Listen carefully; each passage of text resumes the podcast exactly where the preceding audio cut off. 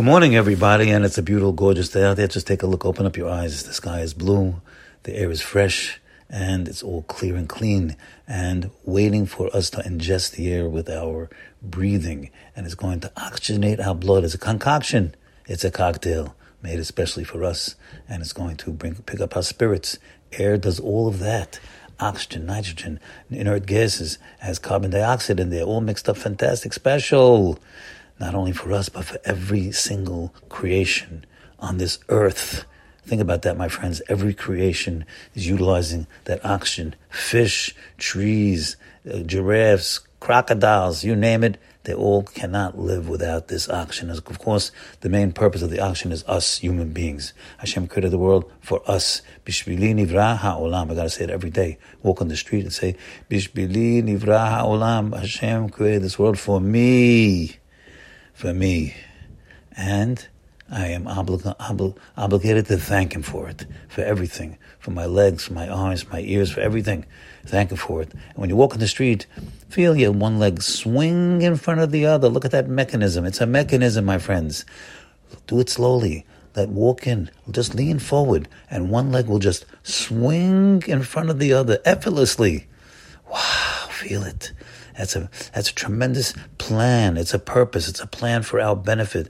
And there's so many other plans like that. And how about when you just bend your legs and bend your knees and bend your arms? You have cartilage in there. You don't even you don't even hear the bending. You go. It's not like a doll. You hear the squeaking, but over here you don't hear it because there's special oil oil oiling process that's that's allowing you to bend it and and continue to bend it with with no no wear and tear on these things. So we are getting out there, and we are uh, we're, we're, we're gaining a, a, a, we've gained a lot of information, lessons from Korach. Korach was uh, a big rasha, and certainly he tried to undermine the Torah, no question about that. But at the end of the day, Moshe Rabbeinu prayed for an unbelievable miracle. He needed a big, fantastic miracle, and he got it. He got it. He needed a sign that Korach was wrong. People shouldn't be following him.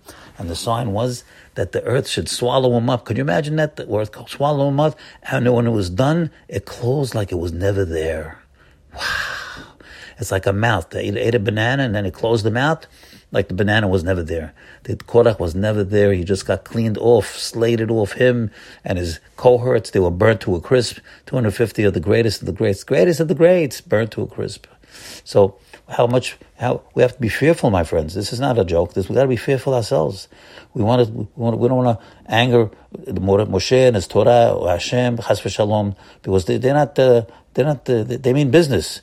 They mean business. Hashem means business. So he's showing us over here that he means. In fact, after this, there was never, never another revolt again. By the way, after this Korach and Hashem taking care of them, there was. We don't hear of another revolt again in all the years in the desert because Hashem made a demonstration and see that Moshe Rabbeinu was the leader and he meant business. So we are learning one more lesson from Korah before we let him go.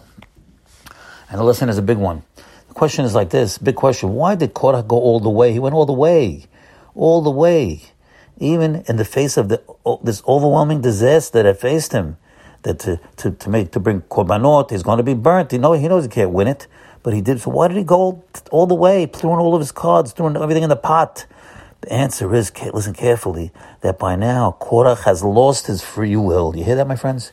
He lost his free will because Rambam tells in Chot Teshubah that it may happen, quote, it may happen that a man sins a great sin or many sins, so that Hashem decides that the, the retribution to these sins, the punishment for these sins, of these sins is, which he did with his own free will and mind is that he will be prevented from repenting.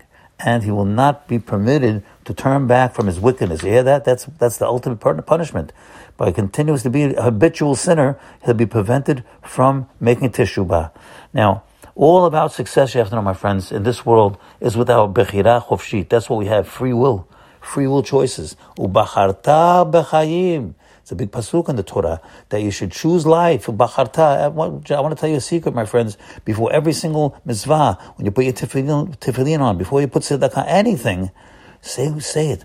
Before you put that tzedakah, say ubacharta b'chayim, and I'm choosing life. You're doing an extra mitzvah that you're doing with every any mitzvah. That's an extra mitzvah. It's written in the Torah that you should choose life. Say, I'm choosing life. I'm doing good deed. I'm going to tzedakah. I'm doing chesed. I'm choosing, say, I'm, with your mouth, I'm choosing life. This is an extra mitzvah. This is a very big, I just gave you a diamond. That's a diamond. A diamond I heard from Victor Miller. That's a real diamond. So, now, we are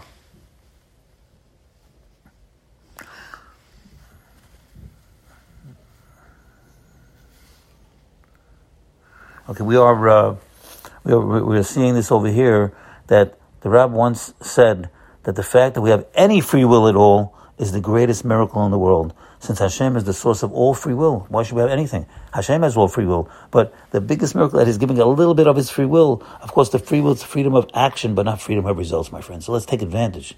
We have free will only when we're alive over here. Freedom to try to do. But as far as the end result, that's all up to Hashem. But that's not our, that's not our problem. Hashem only expects us to try to do, to try to do good things, to try to go to shul, to try to learn Torah, to try to be nice to your fellow Jew, to try. You have to try to do it. And then Hashem will see, in the way that a person wants to go, Hashem will guide him and guide us. Have a great day today. Bye.